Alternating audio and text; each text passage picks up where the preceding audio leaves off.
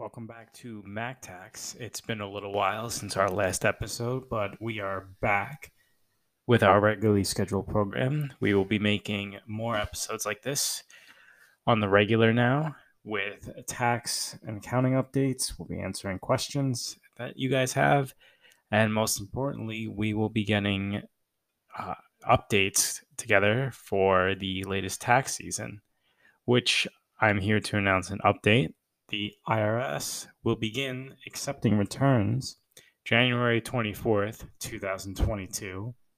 Some of you may still be waiting for your IRS response or to process late filed returns. They have a very large backlog of returns, which I have been experiencing with myself, with other clients whether you requested a name change, whether you filed a prior return, or you are trying to address notices, the IRS has a huge stockpile of items that they are backlogged on, so you are not alone.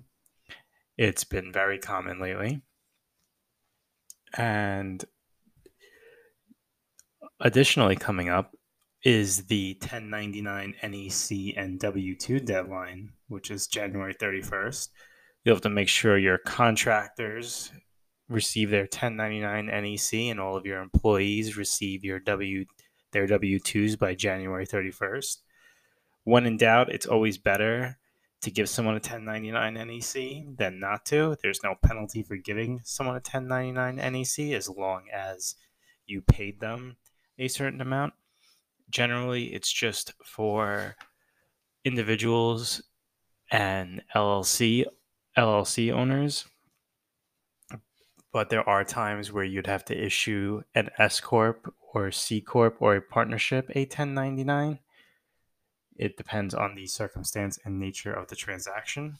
So I would look into those details and when in doubt file a 1099 NEC if anything it shows you have expense verification, and then the recipient just has the income verification. That's all for now, and we'll be back soon with another update.